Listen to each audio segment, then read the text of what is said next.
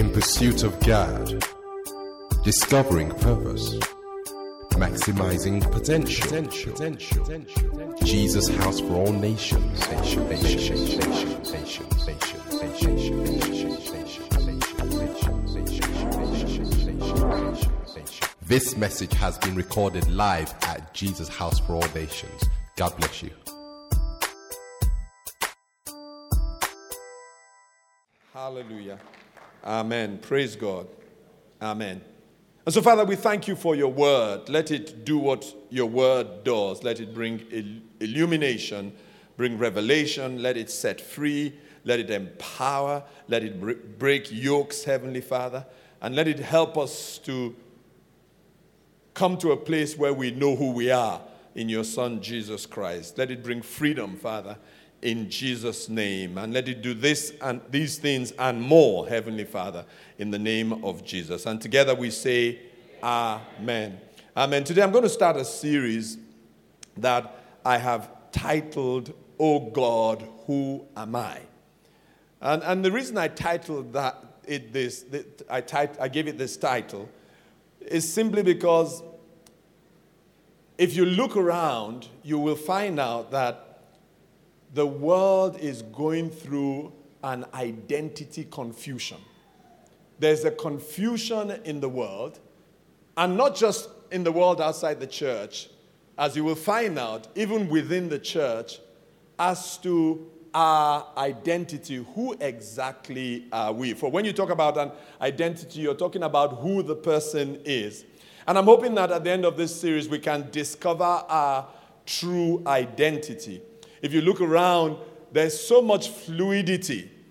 And simply because people don't know any longer who they are, so you can deal with gender fluidity. There's the whole confusion as to our sexual identity. There's a lot of confusion as to our race, the, the confusion that comes into the whole world of, of, of, of race as to racial identities.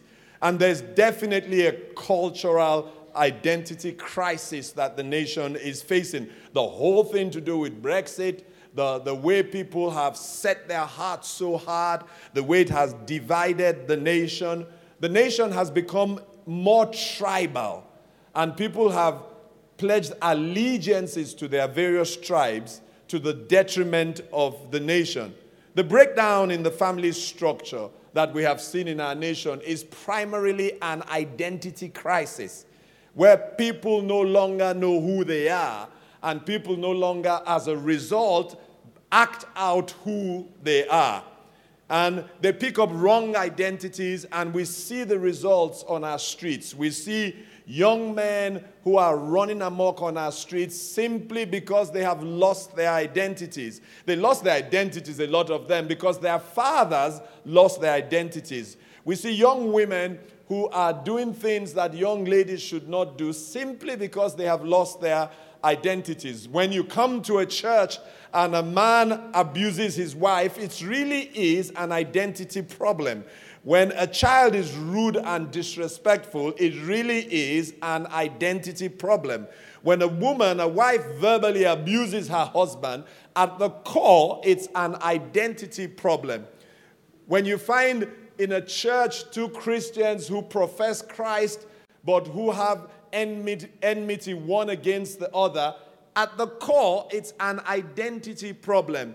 When you find a guy in church who is playing the field in church, sings the songs, lifts his hands, professes to be a Christian, but has gone through five girls in church, three of whom he convinced to sleep with him, that guy has a serious identity crisis. When you find a lady who thinks her body is her calling card, that person has an identity problem. And we can go on and on. But these are all the outworkings, these dysfunctions that we see where things are not working how they should work the, at its core, what we're dealing with is an identity problem. And there's, an, there's a confusion amongst human nature as to our true identity. And you know, the interesting thing is that it was not like this in the beginning. In the beginning, man, and that's a generic term for man and woman, had no problem with his or her identity. The Bible says in Genesis, the first chapter, verses 26 to 28, and I'm reading from the Amplified Classic. It says, God said, Let us, Father, Son, and Holy Spirit, make mankind in our image after our likeness, and let them have complete authority over the fish of the sea, the birds of the air, the tame beasts, and over all the earth, and over everything that creeps upon the earth. So God created man in his own image. In the image and likeness of God, he created him male and female male and female, he created them. And God blessed them and said to them, Be fruitful, multiply, and fill the earth and subdue it, using all its vast resources in the service of God and man, and have dominion over the fish of the sea, the birds of the air, and over every living creature that moves upon the earth. I would love to read that scripture to you in, from the Message Bible. And in the Message, the Bible says, God spoke. Let us make human beings in our image, make them reflecting our nature so they can be responsible, responsible for the fish in the sea, the birds in the air, the cattle, and yes, the earth itself and every animal that moves on the face of the earth. God created human beings, He created them godlike, reflecting God's nature. He created them male and female. God blessed them, prosper, reproduce, fill earth, take charge. Be responsible for the fish in the sea and the birds in the air, for every living thing that moves on the face of the earth two powerful scriptures that actually start or started the journey of humanity, where God, and the Bible makes clear that it was the Trinity sitting in council, the Father, the Son, and the Holy Spirit made a declaration. They, they declared publicly their intent. Their mind was to make man. And there are a couple of phrases that stand out that display God's intention. It was to make man in our image, God said, after our likeness, God said, reflecting our nature, God said, godlike, one translation says. And so this was God's intention, it was God's mind that we will create this being. But this being that we are creating, male and female, will be made in our image. And you know what that means. If, the, if they say something is the image of something, they are saying that this thing that's the image of that looks like that. And so he was saying, let's make mankind in our image to look like us. Let's make mankind after our likeness, to have our personality, our traits, uh, to be some sort of, to have a resemblance with us, so that when we see our creation, we get really a glimpse of God. He says, let's make them reflecting our nature. And you know what a reflection is? A reflection is not the original. It really is when light bounces off the original and casts some sort of shadow that is that makes you understand the original. If you saw a reflection of me in the mirror, you would have seen me, certainly my silhouette, you would have seen, even if you hadn't seen the details. And said, let's make mankind reflecting our nature, our intrinsic qualities. Let mankind have these qualities. And then one translation says, let's, let's make mankind godlike. And it uses the small g, which of course means that we're not, we're, we're, we definitely know we're not uh, omnipotent. We, we know that all, we don't have all power, but we are made godlike, which means we are like gods. If you wanted to have a picture of it, maybe the picture of little gods as opposed to the Almighty God would, would help paint that picture. Let us make man godlike. Now, these are powerful statements by God because it's obvious that God's intention was that if I encounter this creation made in his image, in his likeness, reflecting his nature, godlike, I would have encountered a part of God. I don't need to really know God to begin to know God. I just need to meet someone who is godlike, someone who reflects his nature, and I suddenly get begin to get an understanding of God. You know, we, we part of our preaching is enhanced by the fact that people see God in us. Something godlike, something that reflects God's nature, something that is after the likeness of God, something that is in the image of God. And then the Bible goes on to say that God now blessed them. And like I said in the first service, I've heard many people describe that word blessed, but and he might not even remember because this was years ago. There was a sermon that pa- Pastor Baju preached where he described blessed that has stuck with me all these years.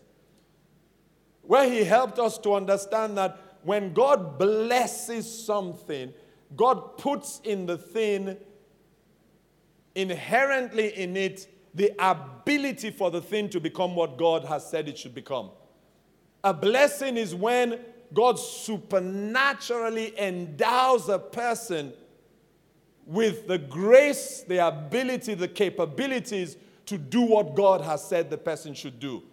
Prior to the blessing, the person was unable to. Maybe also because the person was laboring in their own strength. But then when God pronounces a blessing, the thing suddenly has the capabilities supernaturally to achieve what God would want it to achieve. And so the Bible says that God blessed them. In doing so, He spoke into His creation the ability to fulfill their mandate and their charge. Their mandate was simple be fruitful, multiply, fill the earth, subdue it. Without the blessing, they would be unable to do that. But then when he spoke a blessing on them, because he is God, the words he spoke were not ordinary words. They carried with them the supernatural power of God to enable his creation to achieve the mandate. And so he spoke that blessing into them and then gave them a charge. He said, Prosper, reproduce, fill earth, and take charge. That means his intention was that inherently in man, man had no choice but to prosper. Man had no choice but to reproduce. Man had no choice but to fill the earth, to influence the earth. And man had no choice but to take charge. And as long as man's identity was clear, as long as the creation knew who he was, who God said he was, as long as there was no confusion as to his identity, he functioned exactly as God intended he should function. In tandem with God, man and God in perfect harmony, he went about fulfilling the mandate that God had given him. And so when God put him in the garden in Genesis, the second chapter and the 15th verse, with instructions which is an outworking of that mandate to tend and keep it. Man didn't have to look for a way to do it because the blessing had equipped the man to tend and keep the garden and tend and keep it, the mandate. This was how God intended us to function before there was the challenge and the confusion with our identity. In tandem with God, we went about fulfilling God's plans and purposes on earth. We went about prospering. We went about reproducing. We went about, or multiplying, if you want to use the language of the, of the older versions. We went about filling the earth, taking that authority, taking charge, influencing it, being responsible for it. And we had the capabilities in us because the blessing of God had ensured that that was the case. And if you want a perfect picture of how this works and one that you can apply to the present day, all you've got to do is look at what the Bible says about man in Genesis, the second chapter, from verses 19 to 20. Out of the ground, the, God, the, the Lord God formed every beast of the field and every bird of the air and brought them to Adam to see what he would call them. And whatever Adam called each living creature, that was its name. So Adam gave names to all cattle, to the birds of the air, to every beast of the field. But for Adam, there was not found a helper comparable to him. Now, it, it wasn't that God abdicated responsibility for naming these animals, it was that man had no confusion as to his identity. And as a result, he was literally one with God. And so there was a seamless flow from the mind of God into the mind of man. So man ended up working out, or the outworking that we saw was really the mind of God. And do you know that's how God intends us to function? Where I go to a meeting and what I am saying is not really what I am saying, but it is what God is saying about what is happening, and I'm just the conduit to say it. That's how God intended us to function. So, what I am doing is not really what I am doing, even though I am doing it. It is really what God wants done, and God is using me to do it. And that's how Jesus lived out his life for us. Uh, he says, he says, said quite clearly to us, I don't do anything that I haven't seen my father do. I don't say anything that I haven't seen my father say. And if you can, if you take that to its logical conclusion, because it is God doing and God saying, how many know that it must work out exactly how God wants it to work out? And that's exactly what happened to man. They pulled an animal out. They brought it before man. It had a long neck, long spindly legs, and man didn't have to make calculations, do too much of an analysis. Because there was, it was in tandem with God, there was one flow of the mind Straight from heaven, it came into mind, man, the man's mind, and he said, This is a giraffe. And it was exactly what God wanted to call it because man and God were in perfect harmony. For 2019, I pray that you will be in perfect harmony with God. But then there was a challenge. Because all this time, and we sometimes forget this truth, while all this was working so well,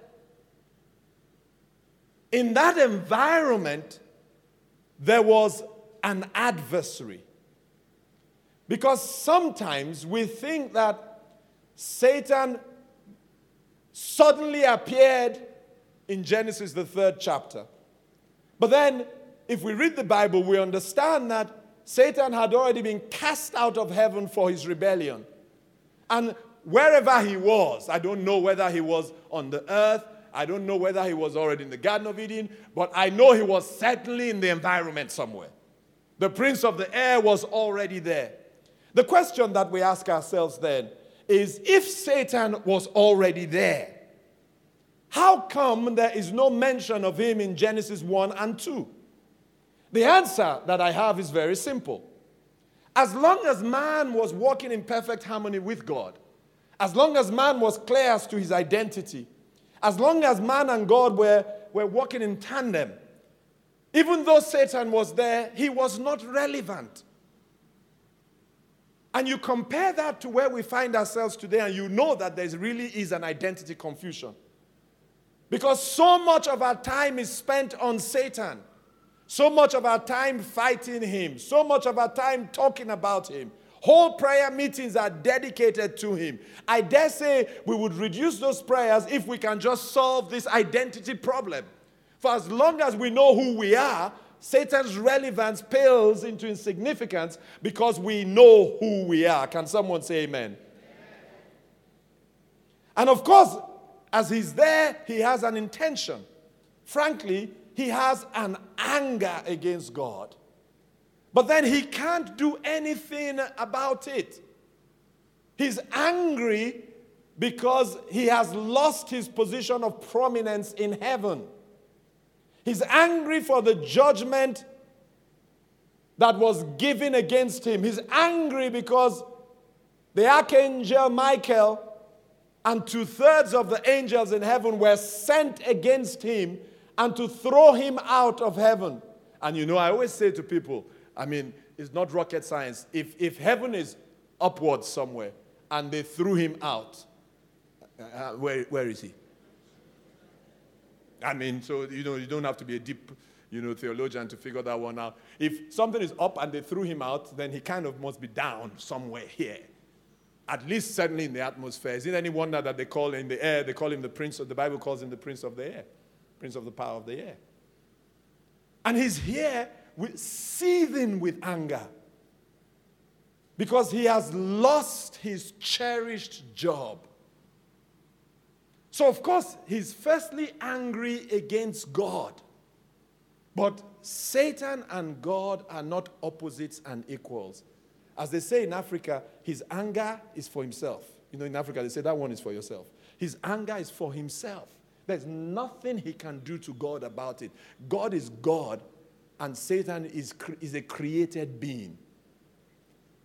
But then, he can't touch God, but he can touch God's prized possession. He can spoil the relationship, that special relationship that God enjoys so much. The Bible talks about God coming in the cool of the evening to talk to his creation. This was what God created this created us for for fellowship with him. Satan decides I must destroy that fellowship. And in a secondary sense, he has a bit of an irritation against you and I, an anger against you and I. Because when he was sacked from his job, the ideal thing would have been to create another archangel to lead worship in heaven. But then God didn't bother with that because God had a better plan. Why don't I get my creation from the earth to occupy his position in heaven? So every time we worship God, we are sending a message to that fallen foe, our adversary Satan the job you lost, I'm now doing your job. How many know somebody takes your job and you don't have Christ in you? How many know that you are going to, you're going to, you're going to have it in for that person? And so, of course, he has it in for us. And the Bible tells us he starts to hatch a plot. Somehow, he must destroy that relationship. Somehow, he must create an identity crisis. Somehow. And when Jesus highlights his ministry in John, the 10th chapter and the 10th verse, that's exactly what he plans to do. The thief comes to steal, to kill, and to destroy, that scripture says. But Jesus says, But I have come that you might have life and have it more abundantly. I love the Passion Translation from the Passion Bible. It says, A thief has only one thing in mind he wants to steal, slaughter, and destroy but I have come to give you everything in abundance, more than you expect, life in its fullness until you overflow. And so there are two ministries that clash. On the one hand is the ministry of the enemy, and his ministry is simple steal, kill, and destroy, or steal, slaughter, and destroy. On the other hand, is the ministry of our Lord and Savior Jesus Christ. And his own ministry is simple everything in abundance, more than you expect, an overflow and a fullness of life. And we have termed this year the year of the, year of the overflow for us. And that's what Jesus came to do to give us an overflow, the fullness of life, an abundance of life. Not, of course, just so we can luxuriate in it, but so that it can be used to achieve his own plans and his own purpose. And so the enemy hatches a plot. I call it the big heist. A plot where his intention is an identity theft. Because it's part of his ministry to steal, to kill, and to destroy. And so his plan is simple. If I can somehow steal their identity, somehow commit this great crime of this identity theft, then I can create confusion in the vacuum. And if there's confusion in the vacuum, then they can't fulfill God's plans and purposes.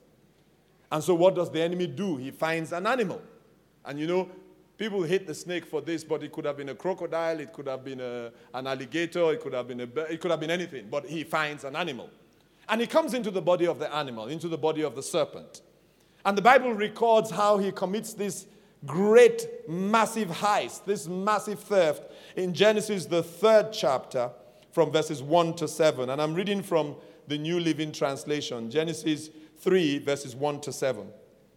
The serpent was the shrewdest of all the wild, wild animals the Lord God had made. One day he asked the woman, Did God really say you must not eat the fruit from any of the trees in the garden? Of course, we may eat fruit from the trees in the garden, the woman replied. It is only from the fruit, it, only, it is only the fruit from the tree in the middle of the garden that we are not allowed to eat. God said, You must not eat it or even touch it. If you do, you will die. You won't die, the serpent replied to the woman. God knows that your eyes will be opened as soon as you eat it, and you will be like God, knowing both good and evil. The woman was convinced. She saw that the tree was beautiful and its fruit looked delicious, and she wanted the wisdom it would give her. So she took some of the fruit and ate it. Then she gave some to her husband who was with her, and he ate it too. At that moment, their eyes were opened, and they suddenly felt shame at their nakedness, so they sewed fig leaves together to cover themselves. He hatched a plot. He entered an animal, a serpent. And then he came to the woman and engaged her in a conversation. I am always concerned when I meet people who talk to the devil all the time. The only thing I have to say to the devil is to declare God's word concerning me to him and concerning himself to himself. But a conversation where he says and I say and I listen and he says is usually a recipe for disaster because you're talking to someone who cannot tell the truth. So everything he says is a lie. Why listen to the liar? And so the woman engages him in a conversation, not, not understanding that principle which by God's grace you understand. Can someone say amen? So he asks her, Did God really say that you must not eat the fruit from any of the trees in the garden? She goes on, Of course, we may eat the fruit from the trees in the garden. The woman, it's only the fruit from the tree in the middle of the garden we're not allowed to eat. God said we mustn't eat it and we mustn't touch it. If we do, we will die. Now, she said herself, Isn't this interesting? That God said if we touch it or eat it, we'll die. She was very clear in her mind. That's why you have to keep going over the truth from the Word of God over and over. Because it is possible that what you know, the enemy can make you do something against your better judgment. For she says herself, We will die if we touch it. We will die. That will be the end. And the serpent says, You won't die. God knows that your eyes will be opened as soon as you eat it, and you will be like God. You will be like God. At that point, should she not have said to him, But I am already like God? I was made in his image, his likeness, reflecting his nature. I have God in me. And that should have been her counter to him. In much the same way that we're encouraged, especially by the example of Jesus, that the only way we speak to the enemy is by the word of God. And so, if we can't say it is written, the enemy is going to convince us to do something that we shouldn't do. And might that be why the church is not as strong as it should? Because so many in the church don't study the Bible, don't read it, don't meditate on it, and so cannot say it is written. Your own words don't hold any, they have no strength with the enemy. Go away, go away, I'm not the only one. No, that was not written. Leave me, leave me. And then when it gets when it gets worse, leave me now. No, it wasn't written. You have you're not you're not He's not afraid of you. Oh, no, he's not afraid of you. He's afraid of you in Christ. And so you present first Christ because that's what he's afraid of. That's why you must be able to say, It is written. When Jesus showed us the perfect example of spiritual warfare, forget every other thing you know about spiritual warfare if you don't understand this. when he showed us in Matthew, the fourth chapter, from the fourth verse, the perfect example of spiritual warfare. And that, and that whole thing was written so that you and I could understand how we fight Satan. When he showed us that example, believe me, he didn't pray in tongues. Because some of us think tongues is what deals with Satan. No, no. In any case, you have no idea what you're saying in tongues. It doesn't deal with Satan. Some of us think the volume of tongues deals with Satan.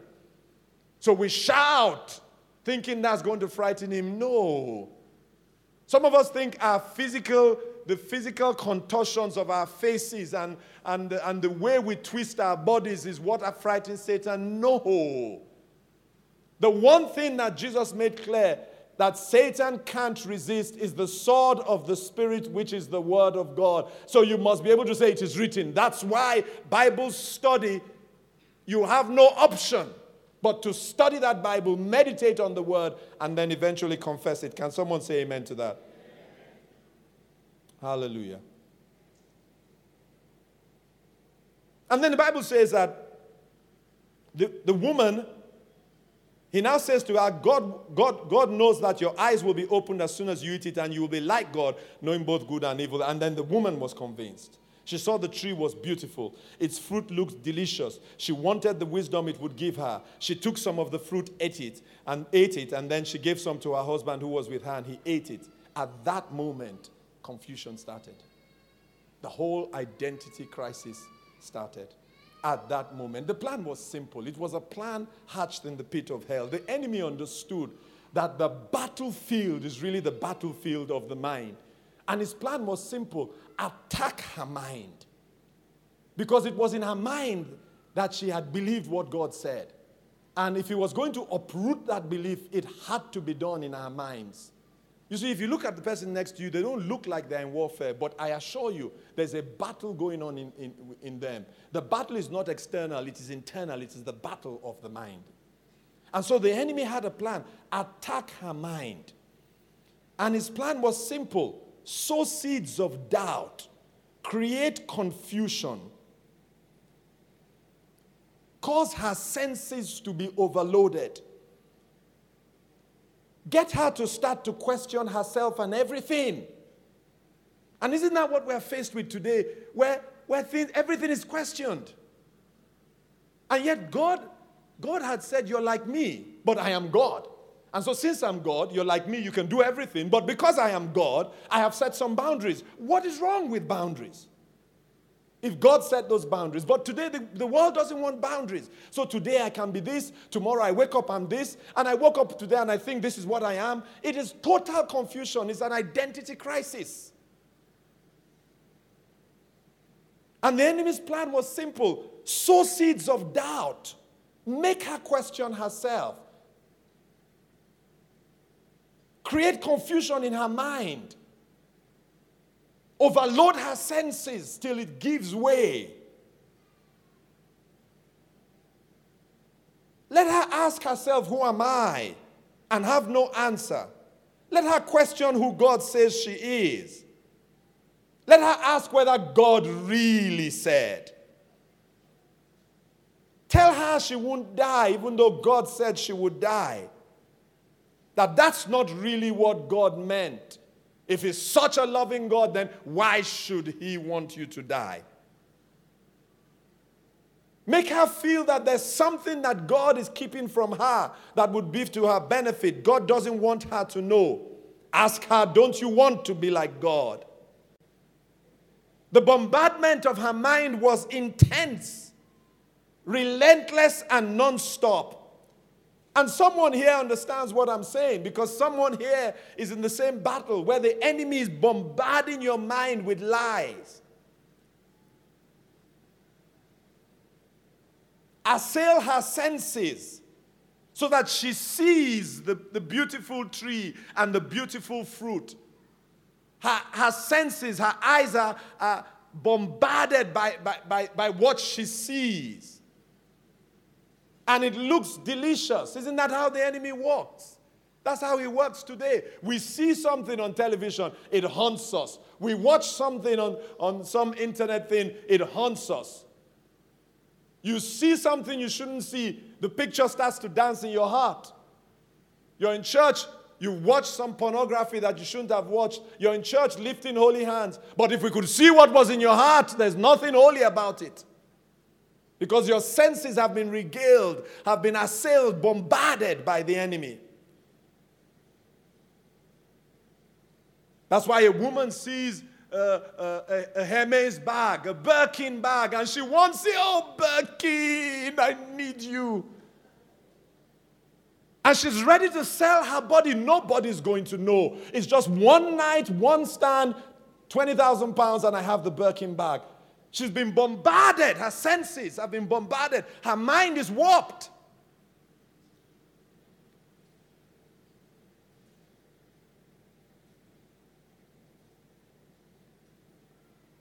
And as a result of these things, if the enemy is relentless, eventually ungodly desires start to arise.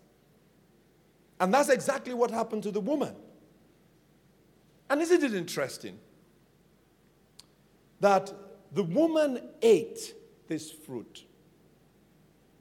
I know you think it's an apple. I think it's a mango, but that's another thing entirely. Maybe because I like mangoes. The woman ate this fruit and nothing happened. That's mind blowing. If the man had done what he should do, which is to be a covering for the woman, do you know the woman's eating would not have affected the plan? That's why we desperately need godly men. Men who can receive God's charge men who can serve their wives, brothers whose sisters can feel safe with them, people who accept their responsibility in God. And does the Bible not list that clearly? It's not a question of one is better than the other. No, it's a question of function. The man's function was to be a covering for the woman. And so, if the woman had eaten and had offered the man, and the man had said, No, that's not what God told us. Can't you remember what God told us? You're blessed is the family where the head of the family can say to the family, This is what God told us. Where the man does not know what God told him for the family, then the enemy is going to bring his own plan to pass. And so, if the man had said, No, no, no, no, no, no, no, no, You've eaten of it, but that's okay. I'll go with you before God. He's a forgiving Father. He will forgive us, but you simply, I'm not going to eat that thing because God said. So, blessed is a community where there are godly men.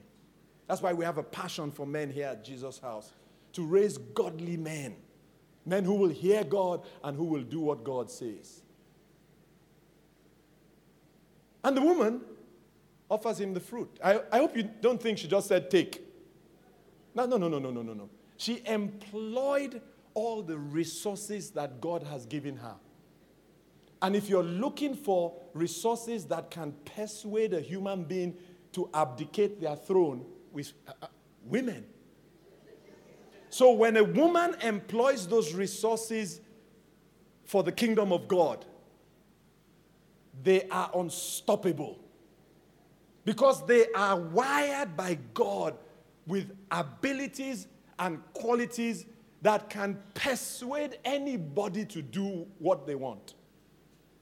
And so, of course, she employs them, sadly, not for God, but for the enemy. And she makes him eat the fruit. So that's why we say, thank God for godly women. That's why when women pray, and guys, I'm not saying there's anything wrong with your prayer, but there was a way that God wired a, woman, a woman to travel that a man cannot travel. Have you ever traveled for a child? I mean, with the confusion that's going on now, they're going to try and do that. But let's take aside the confusion that's out there. Does a man know what it is to travel to birth a child? No. We, we can only copy what they're doing. When I say to men travel, they say, mm, mm. I said, No, no, no, that's not travail. I said, No, that's not travail. Ask a woman who has given birth. She will tell you what it is to push something out. When God now gives her a vision and she's carrying something from God, she's wired in a way to push that thing out and bring it to pass. You're blessed when you have such a woman by your side. You're blessed in a community when you have so many of those women.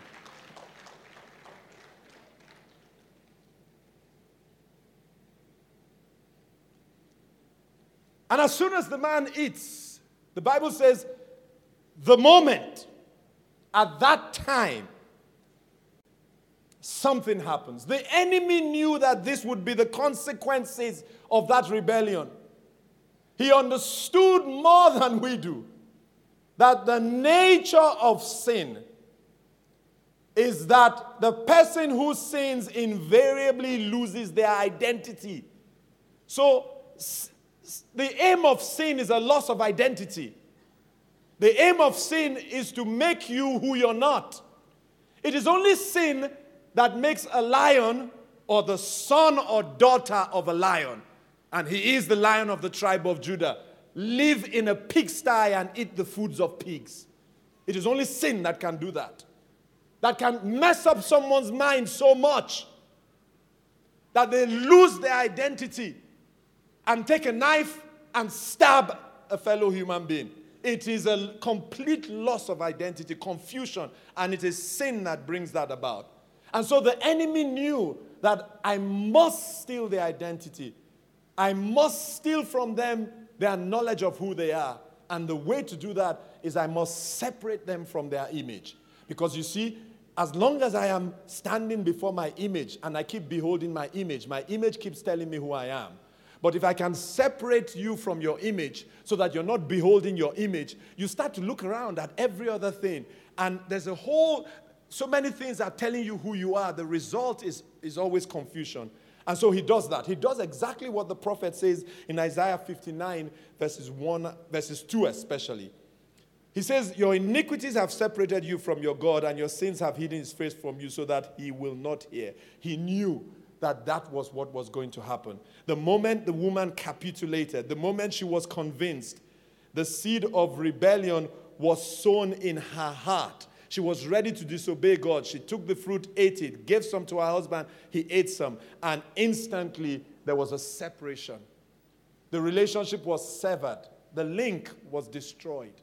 He had achieved his ministry of stealing, killing, and destroying. He had stolen their identity, destroyed their relationship, killed their joy. And as a result, man was left to flounder. Confusion took the place of clarity. He was no longer sure who he was. And we'll start talking about it next week when we talk about the results of this thing. Because for the first time, a man who had been walking around naked with his wife and didn't feel anything about it, the Bible says suddenly he felt ashamed a negative emotion had been introduced that wasn't there before as a result of the loss of his identity. And of course, you can imagine what was happening in the camp of the enemy. It could only have been scenes of jubilation as they thought as the enemy thought finally we have got them. We've separated them from their image. They will forget their likeness. They soon will no longer reflect his nature. They'll pick up their nature from all kinds of things that are around. Watch reality programs and pick up their nature from the actors and the actresses. Isn't that a tragedy? Somebody used to be like God wants to be like Kardashian? What a joke. And that's how, we, that's how we're defined. We're defined by all these people because there's confusion. The result is that there's an identity crisis. And who's happy when there's an identity crisis? The enemy. But thank God that's not going to be your portion. Because we are going to discover who we are in Christ, and then we are going to regain what the enemy has stolen from us. Can someone say amen to that? Go on, give God a clap offering. Go on. Hallelujah. Hallelujah. You know, a major, a major part of this journey of recovery, a major weapon is going to be your mouth. The Bible says the power of life and death is in our mouth. The God we follow, we are made in his image. He frames things by his words. And so, a major part of our journey of, our, our journey of recovery, as we recover our identity, is going to be what we say. As we say it over and over again, we start to believe it in our hearts. As it takes root in our hearts, we start to go back to being who God has said we are. Can, can someone say amen to that? Rise to your feet as we make some declarations about our identity. If we can have that on the screen very quickly. Hallelujah. Amen. Praise God. Amen. Amen. Amen. You create your world with your mouth. God framed the world with his mouth. You can also destroy your word with your confession, your world with your confession. Go on, lift your voices and say after me. Let's read together. Let's read, do it together. One, two, go. I am made in the image and likeness of God. I am made to reflect the nature of God. I am fearfully and wonderfully made because you, O God, made all the delicate inner parts of my body and knit me together in my mother's womb. I am blessed because you have blessed me, and I will prosper, reproduce, fill the earth, and take charge. I am destined to live life in its fullness. I enter into the overflow of your spirit and the abundance of life promised me. I am chosen, called to the high calling of priestly work, a citizen of your holy nation, and a special and prized possession of yours.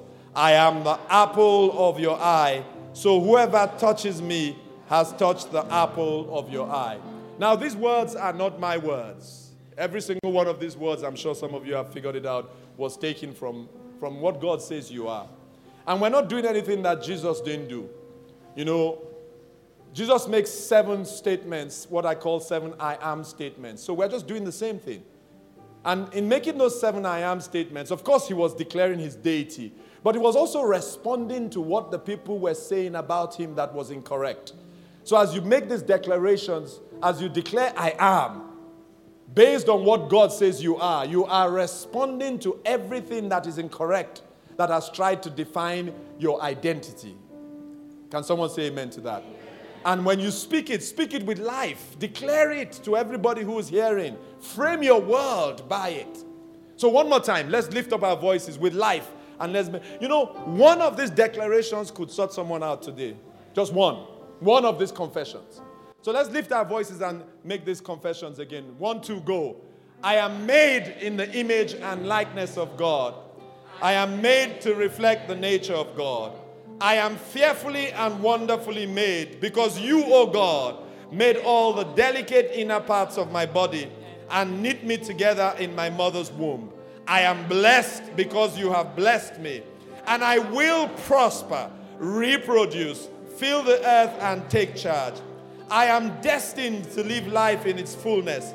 I enter into the overflow of your spirit and the abundance of life promised me. I am chosen, called to the high calling of priestly work, a citizen of your holy nation, and a special and prized possession of yours. I am the apple of your eye. So whoever touches me has touched the apple of your eye. Hallelujah. Go on, celebrate God. Hallelujah. You may be seated as I close. If you would just bow your heads, maybe reflect on what you have heard and what you have proclaimed and declared concerning yourself. One of those declarations says, I am a prized, I am a special and prized possession of God. It's an empty statement until you have given your life to Christ. Because you see, you can't be His if you haven't given yourself to Him. And so, with all heads bowed and you're listening online, please check your heart. If you can't say categorically, I am His, and how do I know categorically I am His? Because I know, I remember the day that I gave my life to Him. I gave it to Him. Because you see, part of the what the enemy worked out with that rebellion is that we took back from him what really we should have given to him, what was his. We said we are better at managing it ourselves, running it ourselves. But now someone might be saying, you know what? I want to give this life back to you. To do that, I want to accept your son Jesus as my Lord and Savior. With all heads bowed, if there's anybody here saying, I want to do that this afternoon, if you would slip your hands up wherever you are. Anybody saying, please pray for me? I, I, I, really want to do that. I want to give my life to Christ. I want to become his prized possession. I want to give my life back to you. Slip your hand up wherever you are. Anybody saying, please pray for me? Any hands? Please pray for me. Father, we thank you and we bless you. Online, any hands? Go on, slip it up. Slip it up. I can see that hand. God bless you, my. God bless you. I, I can see that hand. Anybody else? Anybody else? I want to give this life back to Him. I'm tired of running it myself, tired of controlling it myself. I'm not my own God. I have a Father. I have a God. I see that hand at the back. Anybody else? Go on, slip it high, slip it high. You're not, it's not to man, it's to God. You're just, you're just starting the journey. You're, you're, you're going back to the right place to start. Anybody else? Slip the hand high. Slip the hand high. Anybody else? All right, ushers, I need you to help some of our ministry team um, to the hands that were put up. Just uh, put the hand up wherever you are. A pastor is going to come to you, or somebody from our ministry team. And if you would just go with them, they're going to do, we're going to pray specially for you as you become a prized possession of His. Anybody else? Slip the hand up wherever you are. Father, we thank you. We bless you. Oh, we bless you. Now, those of you whose heads are bowed for a, a minute or two, just talk to God about your identity. Tell Him, I want, I want to regain my identity, my full identity in you, Lord Jesus. And I thank you for this opportunity to do so. And if you, if you still want to start this journey, you want to slip your hand up, just slip it up. When we see a, a, member of the ministry team will be right by you. Father, we thank you. And if you're online, please follow the instructions uh, uh, on the on the screen and just and just follow those instructions as we welcome you into the body of Christ. Father, we thank you. We give you all the praise and glory. Thank you for your love for us, for lavishing us with this love, for this unfailing love. We bless you. We give you all the praise and all the glory in Jesus' name. And together we say, Amen. Amen. Go on, give God a clap offering. Go on. Hallelujah. Hallelujah. Hallelujah. Amen.